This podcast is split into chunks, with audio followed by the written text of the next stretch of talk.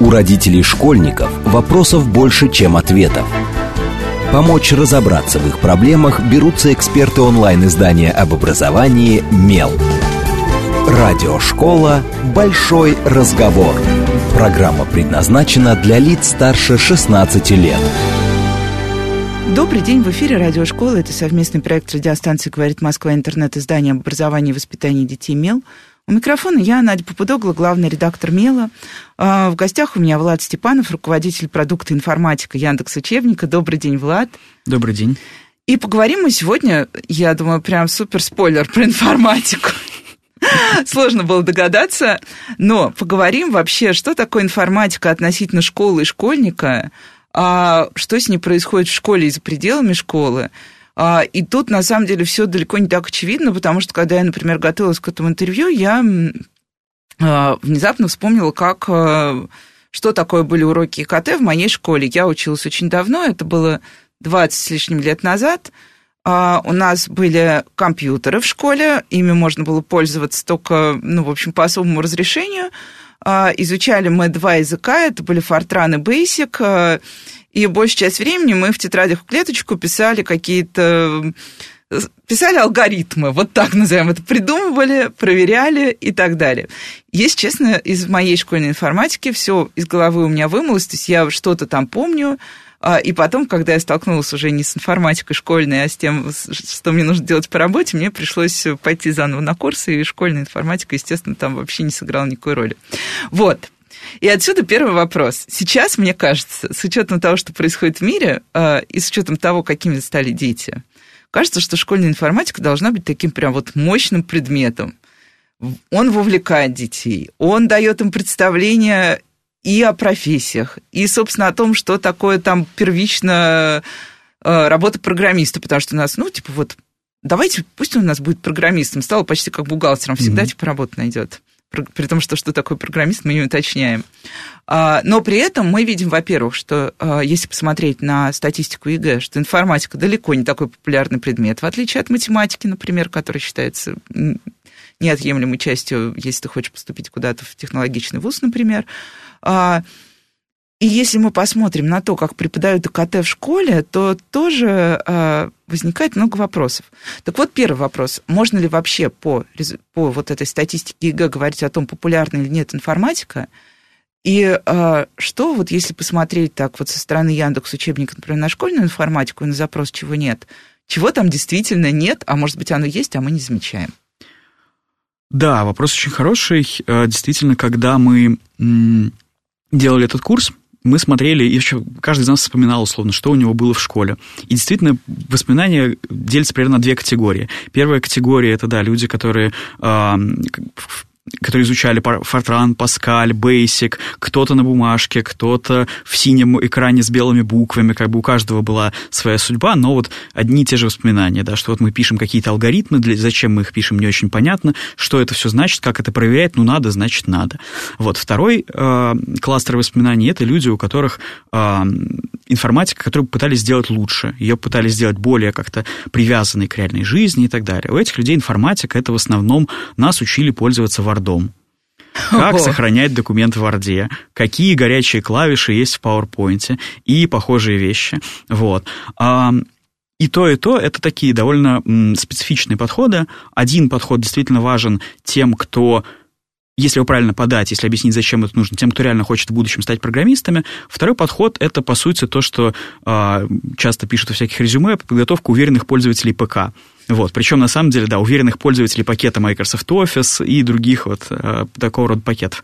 И э, в этом смысле действительно школьная информатика дает немножко не то, что нужно современным детям. И как раз вот этот процент э, выбирающих э, ЕГЭ по информатике детей, он в каком-то смысле это отражает. С одной стороны, да, не все технические вузы принимают по информатике, но процент этих вузов растет, а процент сдающих растет не такими темпами, это видно.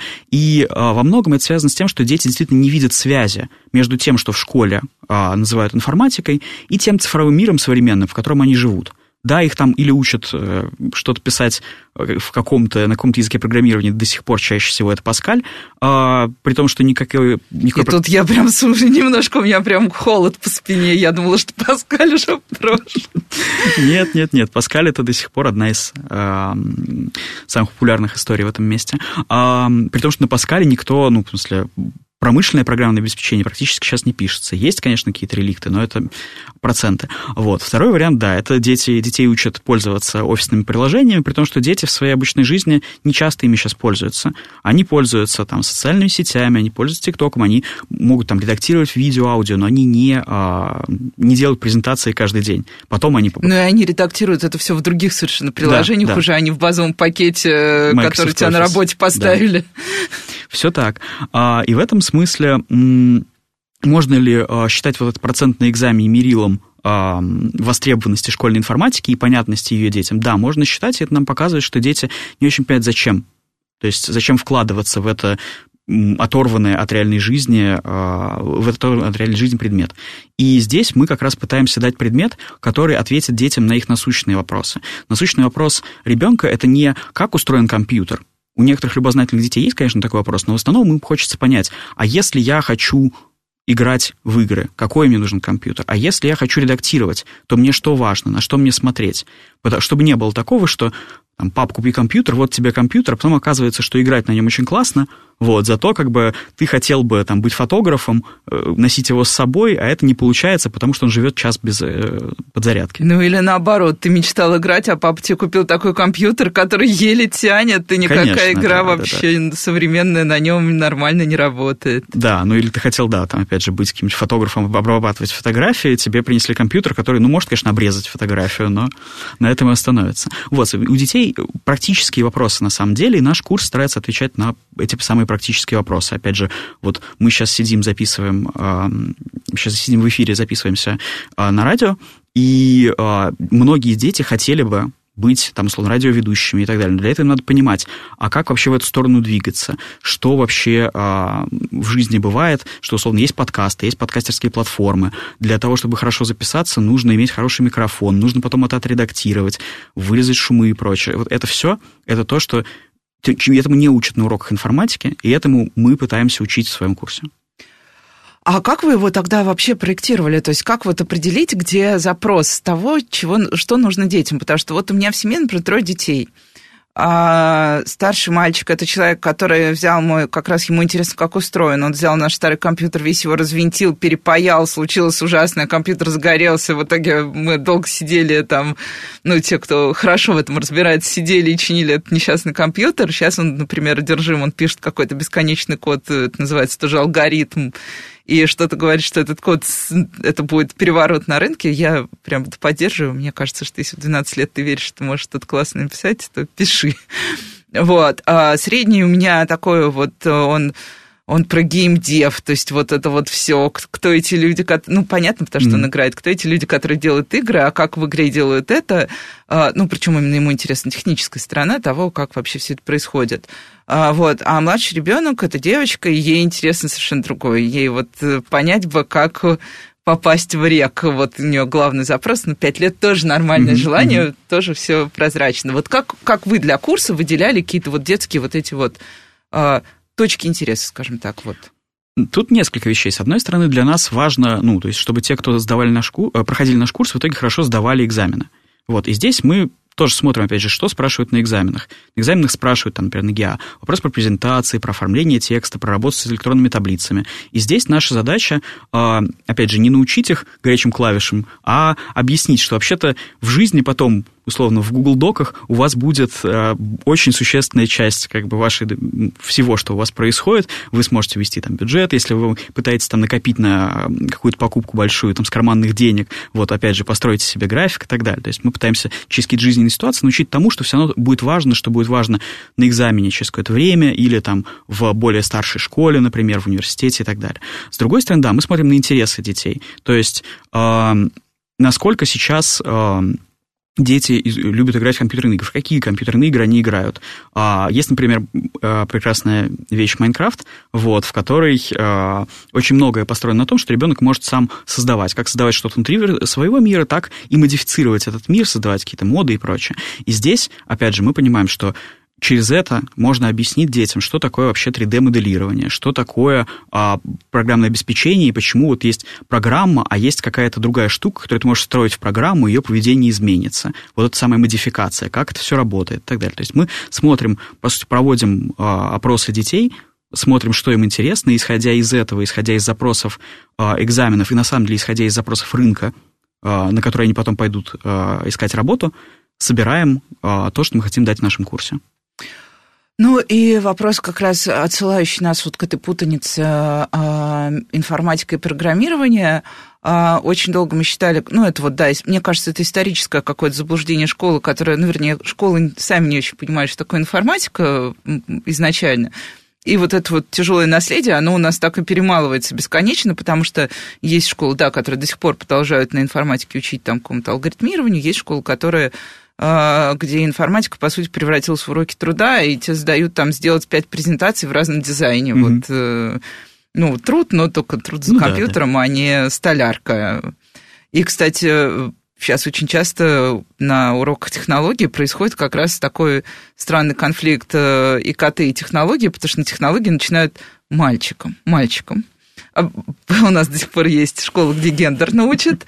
Мальчиков начинают учить тем же самым вот mm-hmm. каким-то где-то паять компьютер, а где-то делать что-то более-менее осмысленное, программирующее, там, скретч какой-то курс или что-то в этом роде.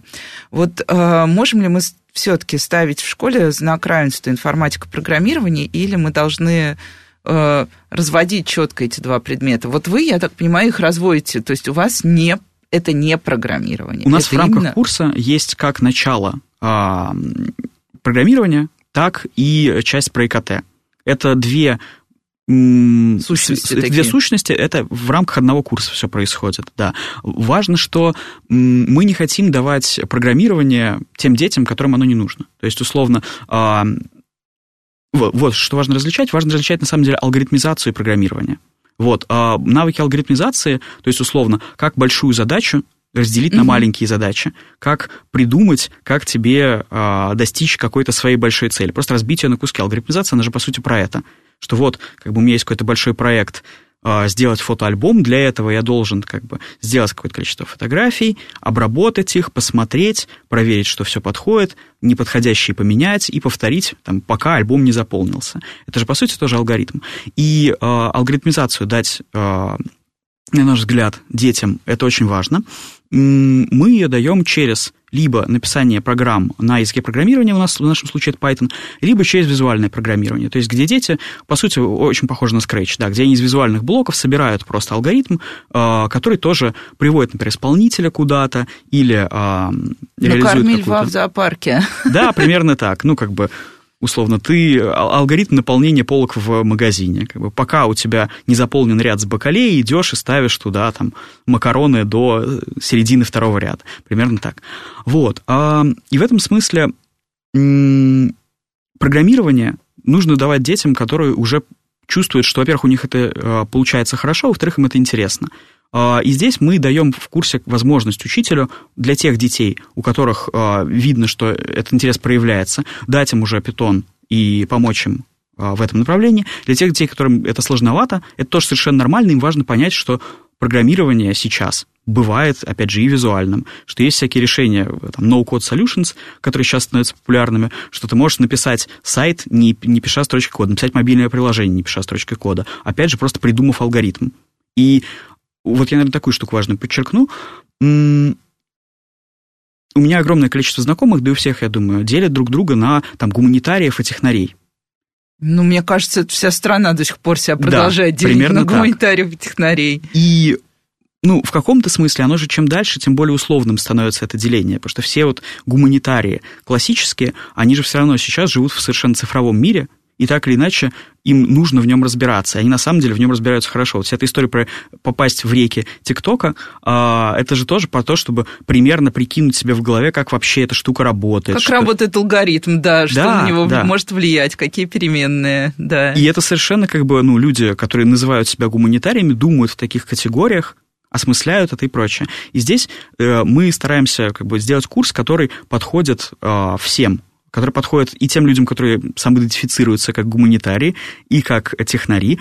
И на самом деле пытаемся сказать, что Возможно, это разделение, оно через какое-то время станет чуть более как бы, таким размытым и условным, а, а цифровые навыки понадобятся всем. Мне кажется, уже даже большая часть людей убедила, что цифровые навыки понадобятся ну, всем. Да. Мы видим, как э, на самом деле нам сейчас приходится учить не только детей, но и там, например, старших людей, которые не полжизни и не всю жизнь провели с телефоном в руках, но оказалось, что у них куча цифровых задач, там, я не знаю, записаться к врачу, а, записаться еще куда-то, посчитать там даже свою пенсию, посмотреть mm-hmm. и попробовать что-то посчитать. А, Спрошу про возраст. Для какого курса, для какого возраста ваш курс? Вот сразу класс, возраст. А сейчас мы его делаем для 7-9 классов. И второй вопрос. Да. Потому что, когда мы говорим о важности цифровых навыков с детства, почему mm-hmm. тогда это 7-9 класс? Потому что, ну вот у меня есть ощущение, например, что, а, ну, когда я смотрю, например, мой ребенок в начальной школе, э, я смотрю на то, чем они занимаются на технологии, они до сих пор клеют ракету из туалетной бумаги. Когда я на это смотрю, я, с одной стороны, очень рада, потому что я за развитие мелкой моторики у детей, mm-hmm. мне нравятся ракеты из туалетной бумаги, у меня их очень много. Вот. Но иногда я думаю, а почему они, собственно, вот, да, не пользуются какими-то там простыми и понятными э, инструментами, которые есть в школе, и которые позволят там тоже вот взять и сделать какие-то визуальные простые первые вещи там с точки зрения кода. Ну, естественно, не учить mm-hmm. детей. Или почему их не научат э, каким-то полезным вещам, они все сидят с телефонами, почему их не научат, э, что в телефоне есть масса приложений, которые помогут им там day by day в жизни. Ну, то есть есть, оказывается, дети, которые не знают, что, например, там в айфонах есть локатор, если ты потерял телефон, и он закреплен, mm-hmm. его можно найти. Это, мне кажется, супер полезный навык. Так нужна вот какая-то такая система ИКТ с первого класса, и почему у вас она только с седьмого тогда? Вопрос. Потому что Яндекс учебники я привыкла, я думаю, многие привыкли к тому, что обычно это начальная школа как раз.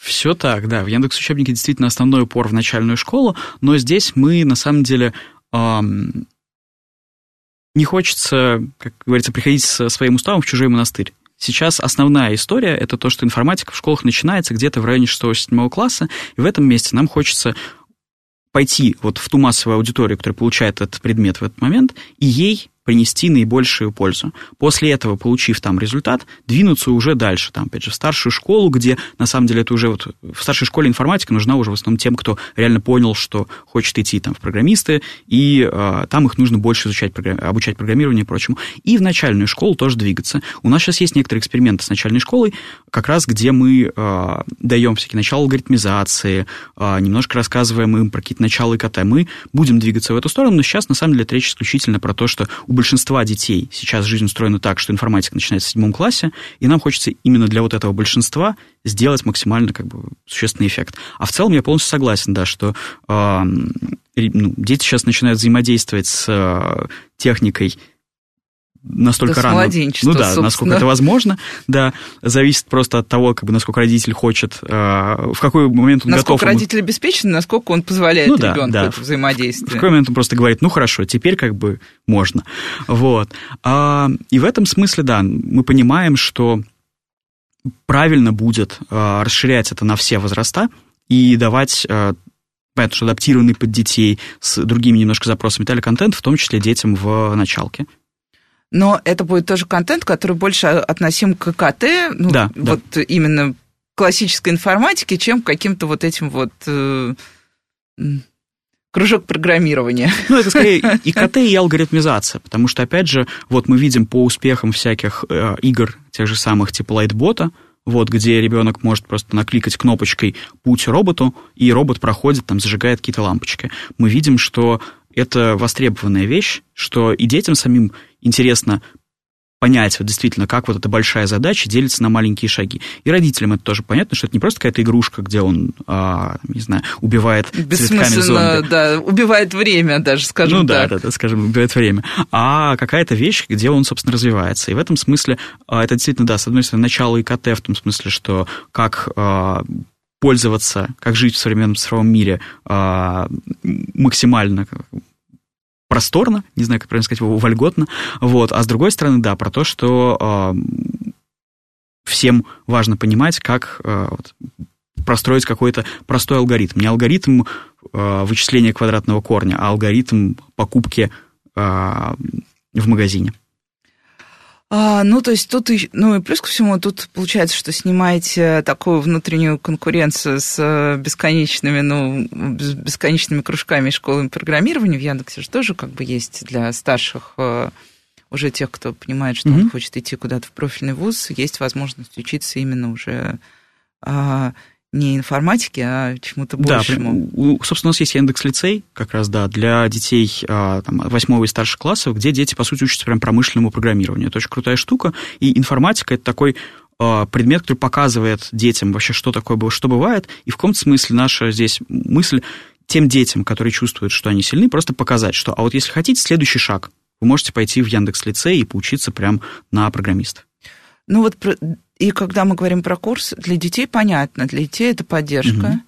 А кто еще? Педагоги, вторая аудитория. А для педагогов ваш курс это что? Это инструмент, который им а, заменяет стандартный модульный план урока, дополнительный инструмент. Вот как вы видите педагога, как он общается с вашим продуктом? Для педагога это, по сути, да, такой полноценный план уроков от Яндекса. Это методические рекомендации наши, это материалы для проведения уроков, презентации, рабочие тетради и прочее. А, это, опять же, для педагогов э, программа повышения квалификации, потому что многие педагоги, опять же, вот учили Паскалю, и нужно переучиться. И здесь мы чувствуем, что это такая задача, ну, что-то новое, это всегда сложно новое – это какая-то напряженная вещь, нужно перестроиться, переключиться, а, действительно переступить через себя, чтобы зачем-то это сделать. И мы понимаем это, и мы даем учителю довольно много поддержки. У нас есть для учителей, как бы кроме вот материалов, которые он получает в курсе повышения квалификации, у нас есть там чаты поддержки, у нас есть... Э, просто мы периодически сами ходим в школу и смотрим, как по нашему э, учебнику преподают, как бы видим, что то, что мы запланировали, совершенно не всегда Во реализуется. Что оно да, да, да, да, в реальной жизни именно так. И э, для учителя это ценно тем, что он может попробовать вот этот предмет, который сейчас довольно оторван от жизни, привести ближе к реальности и получить, на самом деле, заинтересованность детей большую, чем он получает обычно. Потому что когда он на обычных уроках учит их, там, типа, или Паскалю, там, или а, офисному пакету, то дети, конечно, это делают, потому что в школе надо делать а, то, что Ты никуда не денешься, да, да. конечно. Но глаза у них зажигаются меньше, чем когда им рассказывают про видеомонтаж, и, условно, у них задание определи по формату видео, из какой оно соцсети, из ТикТока, ВКонтакте или Инстаграм. Ну, а, и я спрошу еще немножко про оценивание. Я знаю, что в Яндекс учебнике нет классического никогда оценивания, и, но а, очень долго в Яндекс учебнике рассказывали, что мы все равно собираем данные, следим за успехом детей. Вот какие у вас критерии какого-то успеха и неуспеха ребенка, который контактирует с курсом? Ну, а, мы действительно не ставим оценки в классическом школьном понимании, потому что оценка это не только инструмент оценки успеха. Это еще инструмент э, мотивации, это инструмент э, долгосрочного развития ребенка. И это действительно зона ответственности учителя. Понимать, что вот этому ребенку, для этого ребенка вот этот результат, да, он не идеальный, но это на самом но деле... Это шаг. Да, это шаг вперед, и его стоит поощрить здесь и поставить ему там, условно, не три, что должна была бы выстроить суровая машина, а 4. Вот. Или наоборот, не 4, а прям 5, потому что ну, постарался, а грехи он может поправить. И обратное, как бы, что вот здесь строгий учитель скажет, что ты-то у нас и так отличник, вот как бы я тебе эту ошибку могу не простить. Это, на мой взгляд, не самое а, доброе, но такое тоже бывает. Вот. А мы при этом действительно, да, собираем данные, собираем аналитику, и для нас а, несколько вещей являются критериями успеха. Первое – это итоговые занятия в каждом модуле, и мы просто смотрим на процент освоения, мы понимаем, что есть некоторые базовые уровни, мы условно проводим сами эти занятия, мы докручиваем до того уровня, который нужен нам, и дальше смотрим, получается ли у учителей в школе в массе достигать того же уровня. Если это получается, то все как бы сделано хорошо. Если нет, значит, у нас где-то есть проблемы в методике. Вот. И другая вещь, на которую мы смотрим, это результаты наших детей на экзаменах. Сейчас как бы э, наши дети прошли только седьмой класс и переходят в восьмой. Соответственно, а, в следующем году восьмой э, перейдет в девятый, пройдет девятый, сдаст экзамены. Вот это для нас будет такой рубеж, а, когда они сдадут а, ГИА, и мы поймем, насколько мы справились с этой задачей. Ну, тогда мы немножко подождем, и сейчас все тоже немножко подождут, потому что мы прервемся на короткие новости и продолжим говорить о том, как сделать информатику в школе работающим предметом. Это радиошкола, не отключайтесь. У родителей школьников вопросов больше, чем ответов. Помочь разобраться в их проблемах берутся эксперты онлайн-издания об образовании «Мел». Радиошкола «Большой разговор». Добрый день, в эфире снова радиошкола. Это совместный проект радиостанции «Говорит Москва» интернет-издание об образовании и воспитании детей «Мел». У микрофона сегодня я, Надя Попудогла, главный редактор «Мела». В гостях у меня Влад Степанов, руководитель продукта информатика Яндекс Учебника. Добрый день еще раз, Влад. Добрый день. Обсуждаем мы информатику. я, мне кажется, я второй раз начинаю смеяться в этом месте, но тут все слишком прозрачно. Но на самом деле мы говорим о том, что такое вообще сейчас информатика в школе, почему к этому предмету кто-то относится снисходительно, почему дети не выбирают ИКТ как раз в качестве предмета, который они сдают на ЕГЭ, нужен ли вообще этот предмет в школе. И мы уже э, в первой части программы поговорили о том, собственно, что есть, например, в курсе Яндекс учебника, поговорили о том, что э, он дает в том числе педагогам. И я сейчас немножко переключусь на педагогов. Начну с философского вопроса, наверное, больше, а потом уже практически будет. А, потому что помимо того, что в школах э, ИКТ преподают кто так, кто эдак, еще обычно его и преподает кто так, кто эдак. А, то есть иногда это бывает учитель труда, угу. иногда это бывает учитель физики, Иногда это бывает вообще э, студент колледжа, которого сказали, знаешь, у нас тут АКТ некому прикрыть, а у тебя уже есть э, СПО, ты уже можешь у нас работать, давай ты сейчас подхватишь, mm-hmm. ты же умеешь, там, типа, понимаешь все в компьютерах. Вот. Вот чтобы э, преподавать ИКТ, на самом деле, в идеальном мире, что это должны быть за люди в школе, с какими навыками. Ну, то есть я понимаю, что это не ответственность Яндекс учебника, но тут, может быть, просто, да, mm-hmm. порассуждать. Да, мы, конечно, много про это думаем, просто потому что, да, мы должны понимать портрет хотя бы текущего да, нашего Да, вы общаетесь с этими людьми, да. Да, да, да, да, и понимать, для кого мы это делаем, как это будет использоваться. И мы действительно видим просто, сказал, невероятную широту вариантов в этом месте. У нас а, есть, да, учителя информатики, которые совмещают это с преподаванием физкультуры. А, Замечательно, вот да. уже у нас хорошая связка. Да, да. И есть действительно очень много разных а, вариантов. В идеале действительно человек с техническим а, бэкграундом. Вот, а, ну, очевидно, это должен быть все-таки учитель. В смысле, понятно, что есть э, классные специалисты, которые приходят в школы и начинают преподавать, но это скорее как бы процент случаев. В среднем, все-таки, как любое ремесло, тебе нужен э, именно бэкграунд в этом ремесле.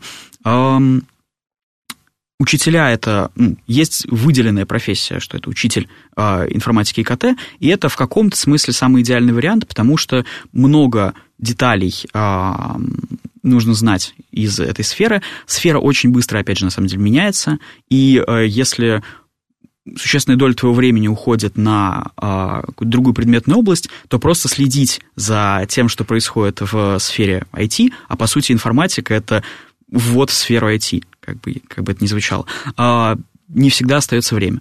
Вот. И поэтому ну, идеальный учитель информатики – это хорошо подготовленный учитель информатики, понимающий, как устроена современная отрасль, следящий за трендами, которые в ней происходят, умеющий сам, да, программировать, потому что части детей, которые он будет учить, интересно будет программирование, а понимающий, как устроены, как бы, да, как экзамены, так и, на самом деле, профессии, в которые дети дальше пойдут, понимающий не тому, как там на двоичном уровне устроены какие-то текстовые форматы, а понимающий тому, почему детей важно научить писать а, правильно оформленные тексты в цифровом формате, ну просто потому что когда ты пишешь текст одной полосой, как бы а, без переводов строк, без абзацев, без а, выделения списков в списке, это просто читается сложно.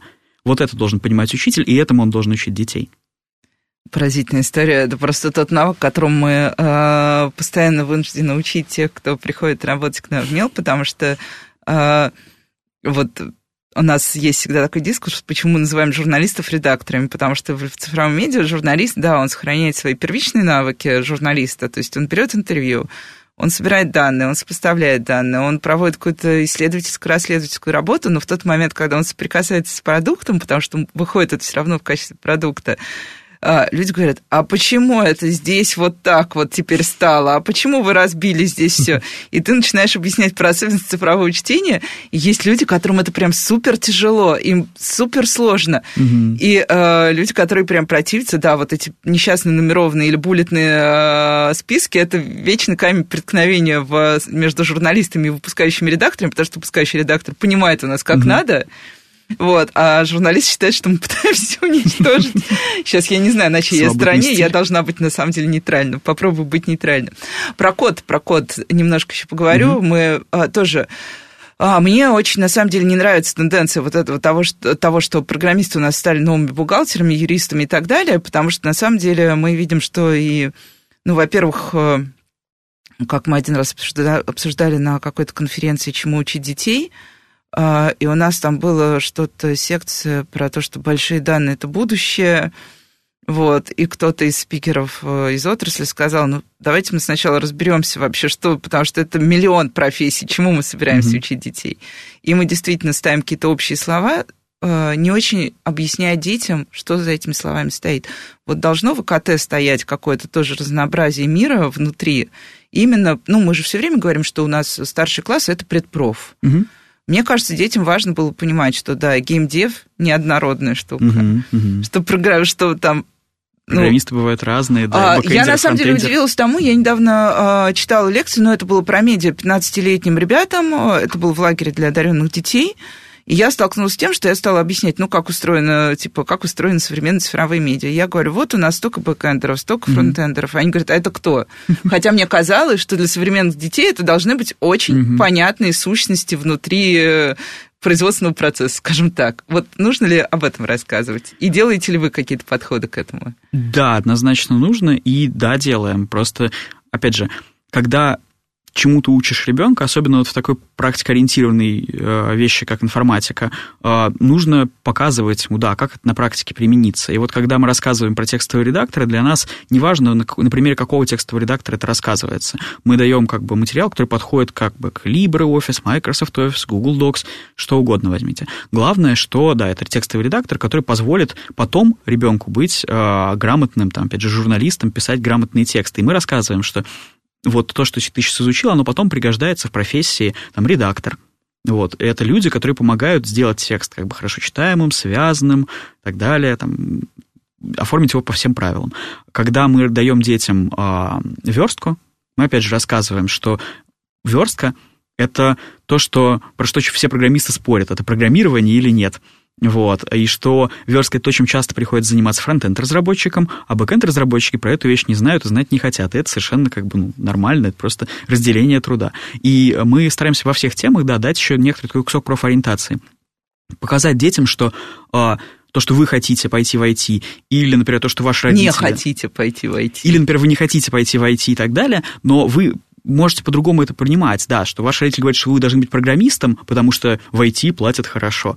Но IT это очень широкая вещь, и условно project менеджер сейчас тоже вполне себе просто человек, который э, говорит кому, как, в какой последовательности что делать и следит за сроками выполнения. Это тоже на самом деле айтишник. У него тоже очень много цифрового инструментария под рукой, и без него он работает сильно хуже. И, по сути, любая профи... Ну, постепенно, как бы, как сейчас э, мы не говорим, условно, человек, обладающий навыками счета – вот, как профессия. Хотя когда-то не все люди обладали навыками счета, и а, ну, типа, это было, условно, вот ты можешь идти, учиться хорошо считать, и, и открыть для себя какие-то профессии, а можешь не идти. Вот как бы сейчас IT постепенно становится той штукой, которую, э, я думаю, что через какое-то время, условно, это будет такой же бейзлайн, что ты просто знаешь, как писать грамотный текст, ты понимаешь, как примерно устроены цифровые продукты. И мы здесь даем вот этот вот стартовый шаг для того, чтобы дальше пойти в ту профессию, которая тебе нужна, совершенно не обязательно, чтобы это был разработчик или там вообще то, что называется сейчас айтишником. Ну да, вот у нас как раз был недавно эфир с э, Александром Молчаном, когда он объяснял, что сейчас, ну, даже профессия дворник, которую мы привыкли считать сугубо физическим трудом, постепенно превращается, ну, по крайней мере, в больших городах в цифровую mm-hmm. профессию, потому что дворник приходит на точку, фотографирует, заводит фотографию в систему, дальше следит за тем, чтобы уложиться в нужное время, mm-hmm. которое ему отвели на, например, уборку определенного участка, фотографирует, отчитывается, получает некий балл, по баллу может получить еще даже какие-то дополнительные эффекты, ну, дополнительную, там, не знаю, зарплату, не зарплату. Я, к сожалению, не очень знаю, как у нас жилищники в Москве тарифицируют, но так или иначе угу. какие-то протоцифровые сегменты появляются даже там, где мы их и не ждали. А, вот, но при этом... А, Многие э, тоже мы слышим, что вот давайте, давайте уберем. Вот я, я уже услышала, в принципе, в первом плане возражения против этого, что не все должны действительно писать код. Угу. Но мы от родителей я часто слышу такие претензии, что ну мы видим, что эта информатика бессмысленна, так давайте ее уберем, и типа у нас появится предмет типа я юный программист, где дети научатся писать там как минимум, ну вот угу. там, я не знаю, Scratch, Python, вот это все, все базовое, что сейчас предлагают э, бесчисленное количество кружков доп. образования. Вот как, э, тут, тут тоже философский вопрос, просто как кажется, нужно это действительно школе, нужно это э, э, да, педагогам, детям, или это все-таки уже такая избыточная штука, когда мы пытаемся просто догреть школу, ну и немножечко даже добить, потому что сразу встает вопрос оценки качества этого образования. Вопрос в том, нужно ли это делать в школе или выносить это в доп? Да, нужно ли угу. это, даже скорее, нужно ли это обязательно в школе? Вот прям вот, раз мы говорим, что в мире это все равно понадобится. Ну, для меня ответ как бы, да, что нужно, просто потому что школа это то место, которое дает тебе какие-то основные навыки и понимание вообще, куда стоит смотреть, э, какие есть варианты дальше. И школа, да, действительно не должна учить тебя вот э, промышленным вещам. И именно поэтому то, что я говорил, разделение. У нас есть информатика, которая дает такое овервью и понимание, куда вообще смотреть, и Яндекс Лицей, который уже для тех, кто определился. И вот мне кажется, что этот формат самый правильный. Условно, есть биология в школе, которая не научит тебя быть биологом. Опять же, мы даем, даем какие-то навыки верстки, но чтобы просто человек понимал, что сайты как-то сверстаны, и мы не даем там ничего сложнее каких-то трех-пяти базовых тегов, где просто дети могут собрать свою страничку с фотографией там, и набором своих а, пожеланий на день рождения, условно. А, да, и дети, попробовав сделать первый шаг, дальше понимают, хотят ли они в это идти или нет. Опять же, ты, придя на хороший, интересный урок биологии, дальше понимаешь, ты хочешь быть биологом или нет. И потом уже ты едешь куда-нибудь там на биостанцию, там, или какой-нибудь кружок юного там зоолога идешь и что-нибудь еще. И это действительно не обязанность школы дать очень углубленное здесь образование, но задача школы дать ребенку, э, приоткрыть ему эту дверь и показать ему, что там есть.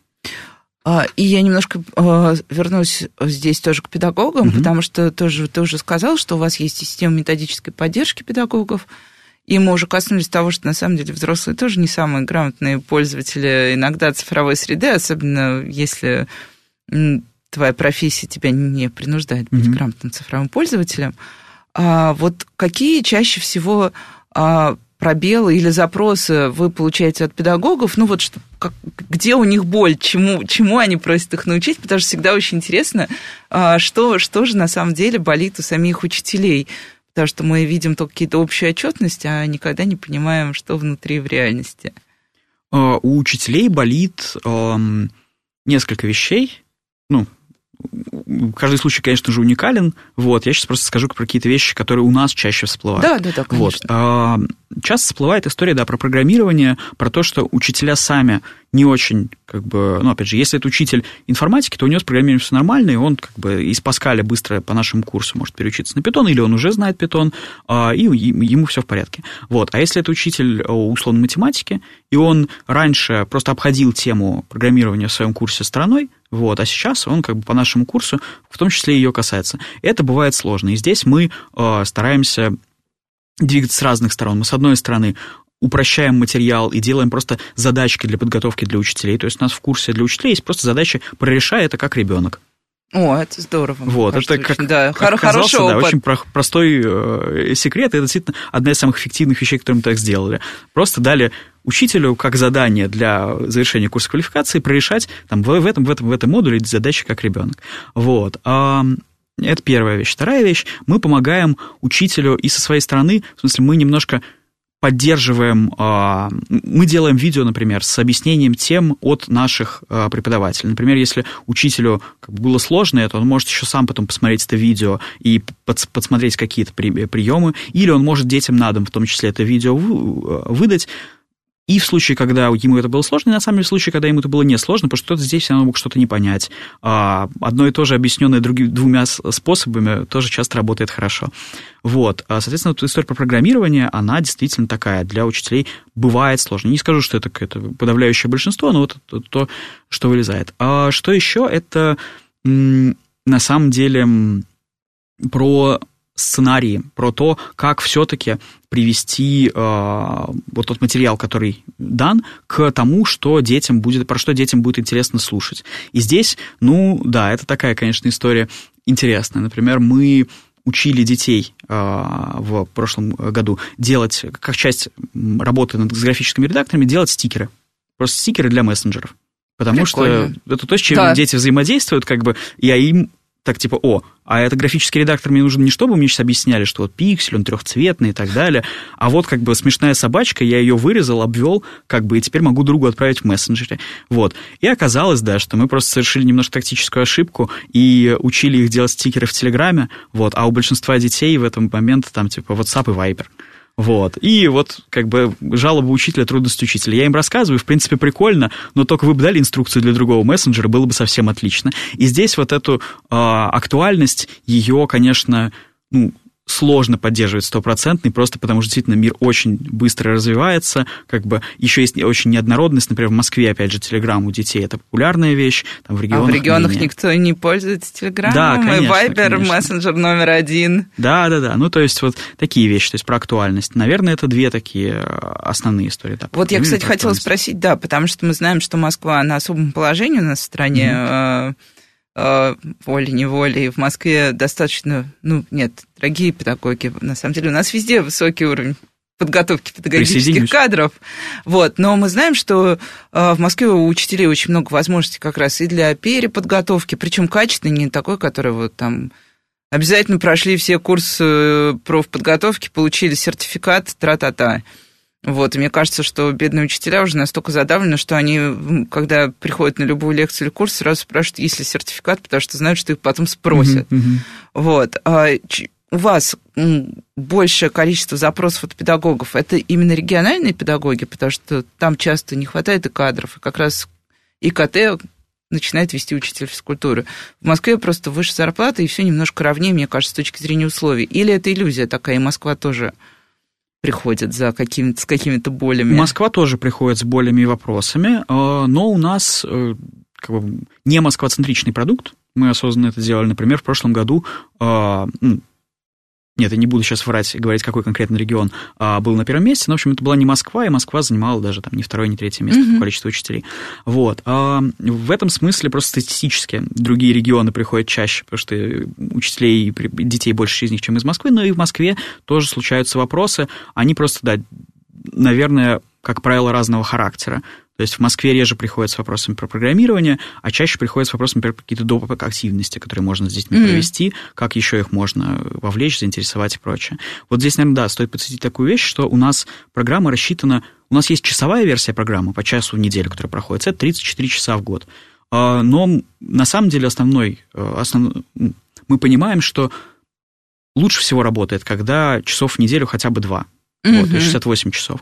И в этом смысле в Москве, как правило, а, школы просто го- готовнее идут на... Ну да, на расширение, расширение потому что в Москве часов, есть еще да. возможность допов, неурочки, всего остального. Да, в регионах тоже это есть, но просто с этим сложнее, и поэтому, например, да, из Москвы чаще идут запросы про то, что у нас достаточно времени, как бы нам а, Дайте его побольше. Да, дайте еще что-нибудь интересного туда, а из регионов вот у нас здесь не хватило времени, здесь мы немножко там из с внеурочкой добавили немножко из допов и так далее, но в сумме у нас там просто, например, 50, как бы нам сократить, чтобы все равно получилось эффективно.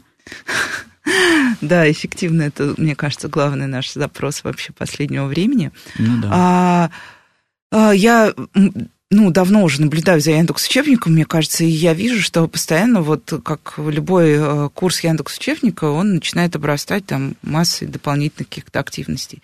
Собственно, ты уже упоминал про вот и возможность там и горячей линии для учителей помощи системы и так далее и тому подобное, но мы знаем, что в какой-то момент Яндекс, как правило, предлагает педагогам протестировать себя, собственно, на, ну вот когда, например, э, а, про soft skills, mm-hmm. про эмоциональное выгорание. Вот в прошлом году были яркие истории.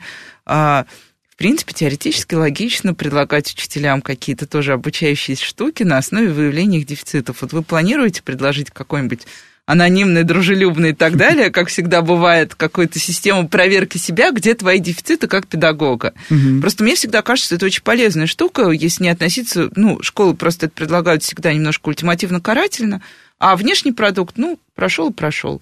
Ну, да, Получил да. 95%, отлично, скачаю цифровой сертификат, повешу, буду радоваться. Получил меньше, подумаю и пойду, может, что-то поделаю. Угу.